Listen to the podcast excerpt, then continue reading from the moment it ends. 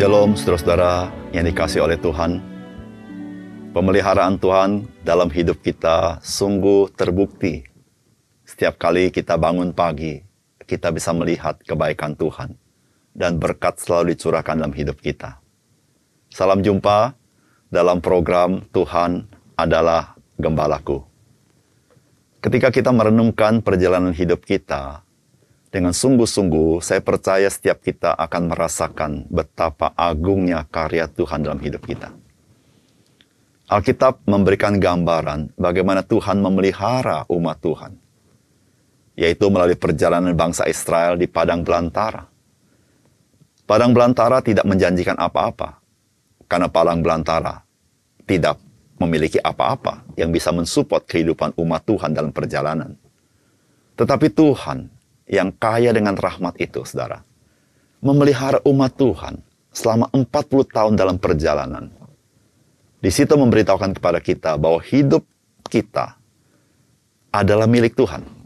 Dan Tuhan memelihara hidup kita. Bukan hanya yang jasmani. Tetapi firman Tuhan mengatakan bahwa Tuhan juga memelihara hidup rohani kita. Dan dia menyediakan itu bagi kita. Bukankah Tuhan kita, Tuhan yang murah hati, memelihara kita, baik jasmani kita, bahkan rohani kita. Mari kita membaca firman Tuhan yang terdapat dalam keluaran 25 ayat 23 sampai dengan 30. Lagi haruslah engkau membuat meja dari kayu penaga, dua hasta panjangnya, sehasta lebarnya, dan satu setengah hasta tingginya. Haruslah engkau menyalutnya dengan emas murni, dan membuat bingkai emas di sekelilingnya. Haruslah engkau membuat sekelilingnya jalur pinggir yang setapak tangan lebarnya, dan kau buatlah bingkai emas sekeliling jalur pinggirnya itu. Haruslah engkau membuat untuk meja itu empat gelang emas, dan kau pasanglah gelang-gelang itu di keempat penjurunya pada keempat kakinya. Gelang itu haruslah dekat ke jalur pinggirnya sebagai tempat memasukkan kayu pengusung supaya meja itu dapat diangkut. Haruslah engkau membuat kayu pengusung itu dari kayu penaga dan menyalutnya dengan emas. Dan dengan itulah meja harus diangkut. Haruslah engkau membuat pinggannya, cawannya, kendinya, dan pialanya yang dipakai untuk persembahan curahan. Haruslah engkau membuat semuanya itu dari emas murni.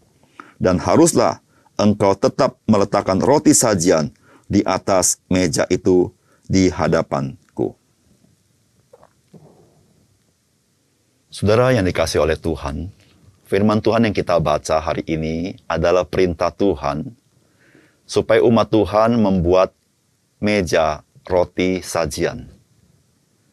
Saudara, roti sajian merupakan ekspresi gambaran bahwa Tuhanlah yang memelihara umat Tuhan dan memberikan kehidupan bagi umat Tuhan.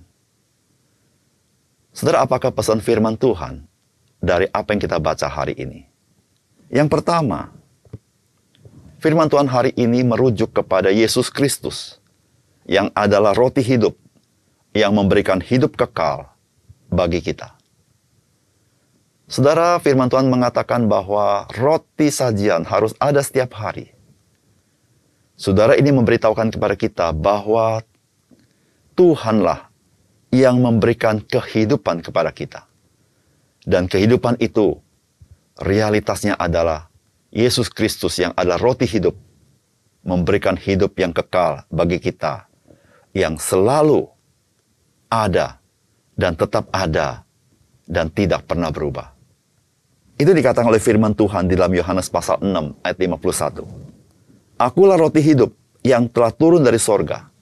Jikalau seorang makan dari roti ini, ia akan hidup selama-lamanya. Dan roti yang kuberikan itu ialah dagingku yang akan kuberikan untuk hidup dunia ini. Saudara betapa indah.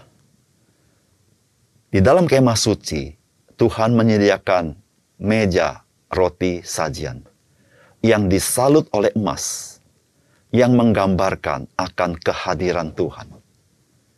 Dan di atasnya ada roti sajian yang selalu ada yang memberitahukan kepada kita bahwa Tuhanlah yang menyediakan kehidupan itu kepada kita. Bukan saja kehidupan yang fana di dunia ini, tetapi kehidupan kekal yang nyata ketika Allah memberikan roti hidup, yaitu Yesus Kristus dengan tubuhnya yang tergantung di atas salib, mengampuni dosa kita, dan dia bangkit pada hari ketiga, dan dia memberikan hidup yang kekal bagi kita orang percaya. Dan hidup yang kekal itu tidak pernah bisa direbut oleh siapa pun, dan dia selalu tersedia bagi kita. Sampai kita berjumpa muka dengan muka dengan dia, juru selamat kita. Saudara berbahagialah kita yang telah menerima roti hidup itu. Karena demikian, hidup kita akan mengalami hidup berkelimpahan, yaitu hidup yang kekal yang diberikan oleh Tuhan Yesus kepada kita. Yang kedua, saudara firman Tuhan hari ini merujuk kepada Yesus Kristus yang adalah roti hidup, yang memelihara kehidupan rohani kita. Saudara-saudara yang kasih dalam Tuhan, roti sajian hanya boleh dimakan oleh imam, tidak boleh dimakan oleh siapa pun. Namun, ketika Yesus Kristus datang, maka roti hidup ini dinikmati oleh setiap orang percaya yang memelihara kehidupan rohani kita sebagai orang percaya. Saudara Ibrani pasal 12 ayat 2 berkata, Marilah kita melakukannya dengan mata tertuju kepada Yesus Mengapa? Karena dialah yang memimpin kita di dalam iman dan membawa iman kita itu kepada kesempurnaan. Yang dengan mengabaikan kehinaan dan tekun memikul salib, ganti sukacita yang disediakan bagi dia yang sekarang duduk di sebelah kanan tahta Allah. Saudara Tuhan Yesus, dia yang memimpin kita ke dalam iman. Bukan itu saja tapi dia juga membawa iman kita kepada kesempurnaannya. Itu berarti saudara, dia yang memberikan kita hidup rohani dengan mencelikan mata rohani kita, menghidupkan roh kita. Tapi dia juga yang memelihara kehidupan rohani kita sampai kepada kesempurnaannya. Oleh karena itu saudara Tuhan Yesus berkata apa? Tinggallah di dalam aku dan aku di dalam kamu.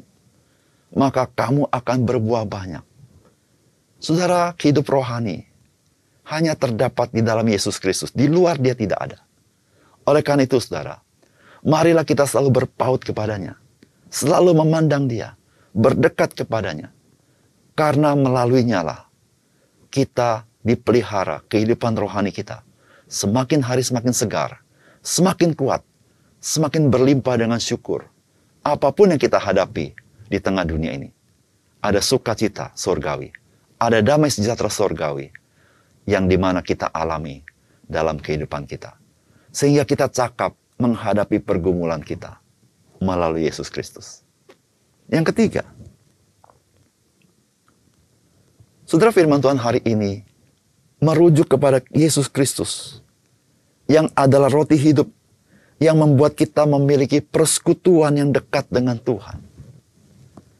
Saudara-saudara, perjanjian lama dengan roti sajian itu dimakan oleh para imam saja. Namun kedatangan Yesus Kristus, maka roti hidup ini dinikmati oleh setiap kita. Sehingga kalau pada zaman perjanjian lama, hanya imam saja yang bisa bertemu dengan Tuhan di tempat yang kudus itu. Tetapi hari ini, di dalam Yesus Kristus kita mengalami kelimpahan di mana setiap kita, saudara, bisa datang ke tahta kasih karunia Tuhan. Berjumpa dengan dia dan dia ingin berjumpa dengan kita. Yesus Kristus, dia roti hidup. Membuat kita memiliki persekutuan dengan dia. Persekutuan dengan Tuhan. Dan persekutuan itu penuh dengan kasih karunia. Oleh karena itu saudara, marilah kita menghargai kasih karunia Tuhan ini. Dengan setiap kali mengambil kesempatan untuk menghampiri hadirat Tuhan. Bersekutu dengan dia dengan begitu dekat. Karena di dalamnya, saudara, kita mengalami kelimpahan akan kasih Tuhan. Sehingga setiap kali kita dikuatkan dan disegarkan di dalam kehidupan kita. Mari kita berdoa. Bapak surga terima kasih untuk firman-Mu.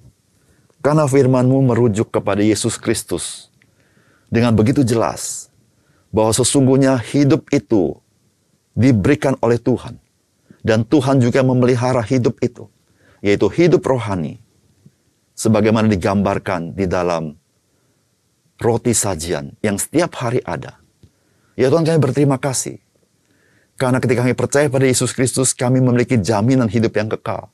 Yang dipelihara oleh Tuhan dan selalu ada. Dan tidak dapat direbut oleh siapa pun. Dan kami semua sebagai orang percaya, kami boleh menikmati relasi yang begitu dekat dengan Engkau. Sebagai buah daripada karya Kristus di atas salib. Menanggung dosa kami, menebus kami, sehingga kami diperdamaikan dengan Tuhan. Terima kasih untuk firman-Mu Tuhan. Di dalam nama Tuhan Yesus kami berdoa. Amin.